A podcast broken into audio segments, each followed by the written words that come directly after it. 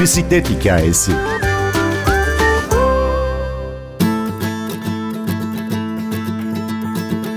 Uzun yıllardır dünyayı pedallayan gezgin Gürkan Genç'in kendi hikayesi kadar dokunduğu, yol açtığı hikayeler de var.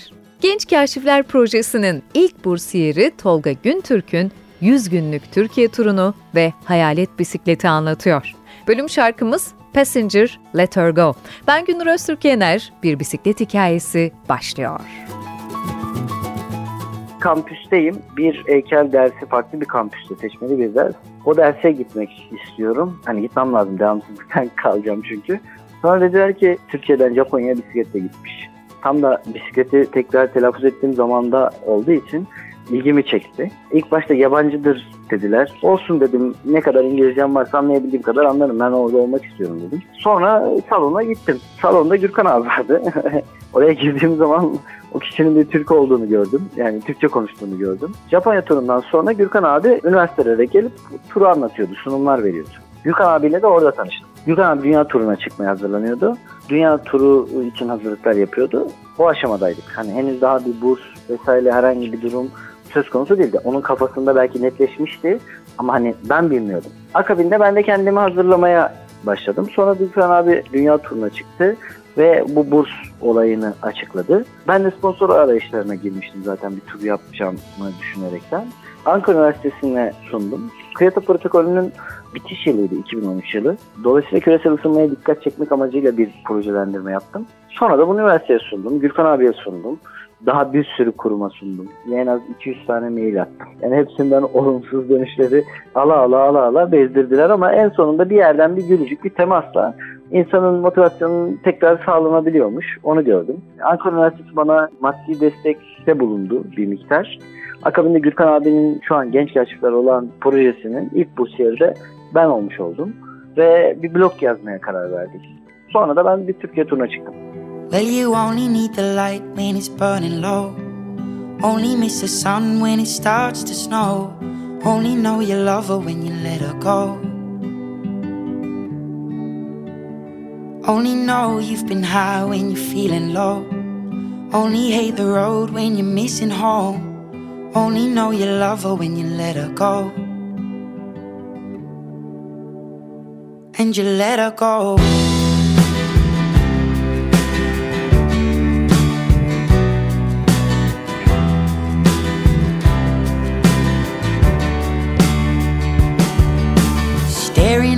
The bottom of your glass, hoping one day you'll make a dream last. But dreams come slow and they go so fast. You see it when you close your eyes. Maybe one day you'll understand why everything you touch surely dies. But you only need the light when it's burning low. Only miss the sun when it starts to snow. Only know you love her when you let her go. Only know you've been high when you're feeling low. Only hate the road when you're missing home. Only know you love her when you let her go. Staring at the ceiling in the dark. Same old empty feeling in your heart. Cause love comes slow and it goes so fast. Will you see her when you fall asleep? But never to touch and never to keep Cause you loved her too much and you dive too deep. Where you only need the light when it's burning low? Only miss the sun when it starts to snow. Only know you love her when you let her go. Only know you've been high when you're feeling low Only hate the road when you're missing home. Only know you love her when you let her go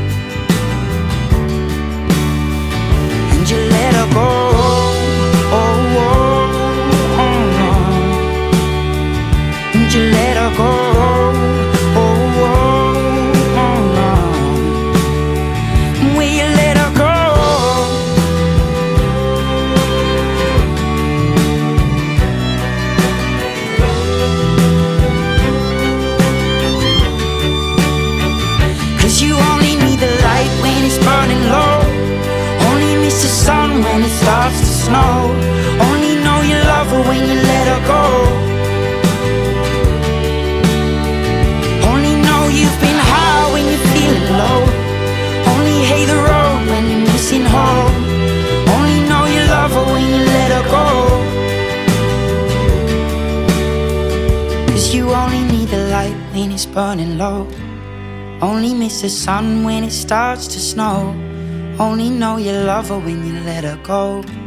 Hikaye böyle başlıyor. Sen Samsun'dan yola çıkıyorsun. Aynen öyle. Anlatsana. Günün Samsun'dan yola çıktım. Ve hani yola çıkarken de hiçbir uzun yol tecrübem yoktu. Tek yaptığım yer Ankara'dan Çubuk 70-80 kilometre kamplı bir turum vardı. Başka uzun yol deneyimim yok. Şehir içinde biniyordum evet.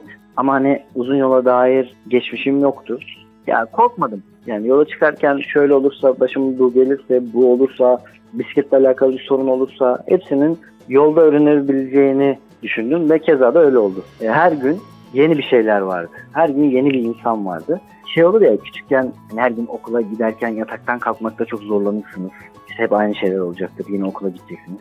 Ama işte okulda bir okul gezisi varsa o sabah herkesten önce kalkıp hazırlanmış olursunuz mesela. Hani öyle bir heyecanla bir sabah bir kalkış olur ya. Hı hı. Benim de tur boyunca her günüm böyleydi. Her gün tahmin edilemeyen, hani tahmin edilebilirliğin dışında bir süreç vardı ve her gün o süreci yaşıyordum. Hikayemi oluşturmaya başlıyordum. Anlatacak bir şeyler, iz bırakmak için bir yolculuk yapıyordum. 100 gün ee, sürmüş bu turun.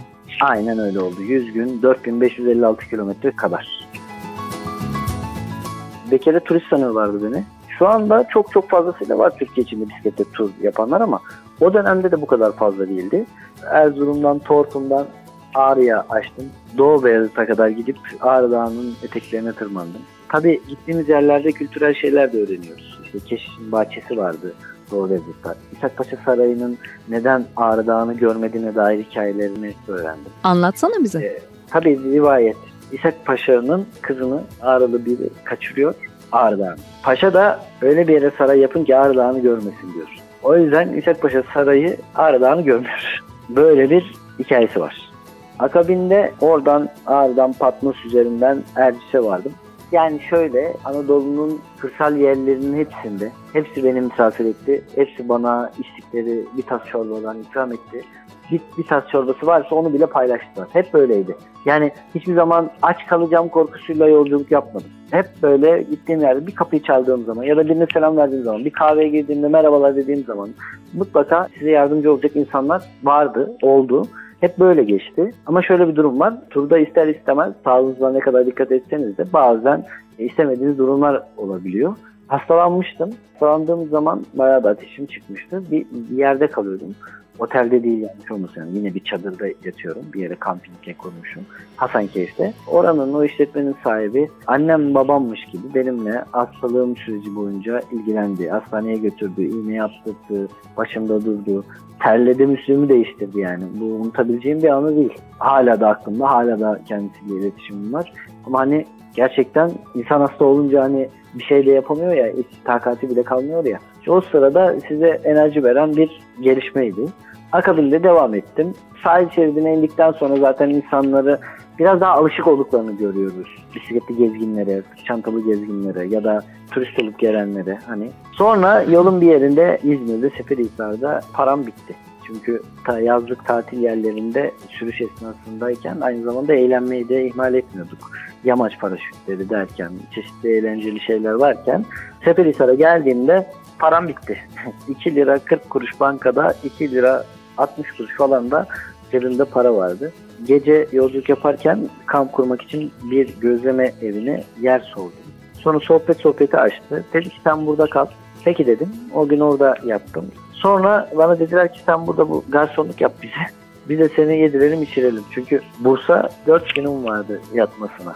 Hem KYK'nın bursuna hem de Gürkan abinin parasını yatırmasına son taksitiydi. Aynen o da bölerek vermişti.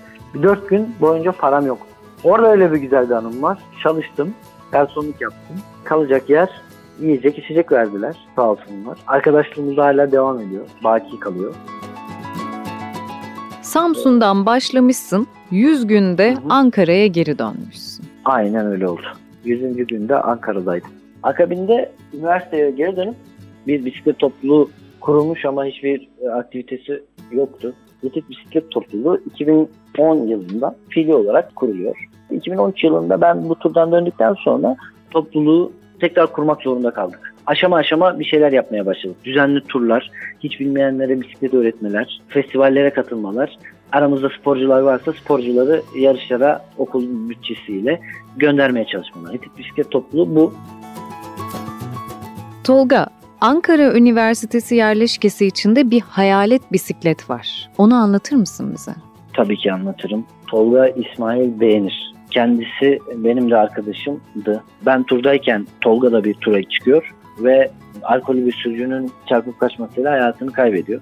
Daha sonra tur bittikten sonra bu acı beni fazlasıyla yaraladığı için bir şeyler yapmak istedim. Babasıyla iletişime geçtim. Hayat bisiklet nedir? Önce bundan da bahsedeyim. Hayat bisiklet trafikte bisiklet üstündeyken hayatını kaybeden arkadaşlarımızın kaza yaptığı en yakın direğe bisikletin bağlanıp beyaza boyanmasıdır aslında. Onun sembolik bir değeri vardır. Tolga'nınkini böyle bir şey yapamadık ama hani ben anısını yaşatmak için kampüse koyalım istedim. Ankara Üniversitesi Doğan kampüsünde iki tane balıklı göl vardır. Onun arkasında Tolga İsmail Bey'in anısına bir hayalet bisiklet zincirledik. Babası ve etik bisiklet topluluğu olarak. Son olarak bir mesaj vermek ister misin? Bisiklete binin ve gidon sizi nereye götürüyorsa oraya sürün arkadaşlar. Çünkü yolda o motivasyonu da buluyorsunuz. Tahmin edilebilirlikten çıktığı zaman hayat çok daha keyifli, çok daha anlamlı bir hale de geliyor tanıştığınız yeni insanlar, yeni yerler, temas ettiğiniz her hayat dönüp dolaşıp sizin hikayenizi oluşturuyor. Tolga Güntürk'ün anlatıyorduk. Tanıştığınız yeni insanlar, yeni yerler, temas ettiğiniz her hayat dönüp dolaşıp sizin hikayenizi oluşturuyor. Siz kendi hikayenize kimleri, nereleri katıyorsunuz? Ben Gündür Öztürk Yener, prodüksiyon dersin şişman. Yeniden buluşmayı diliyoruz.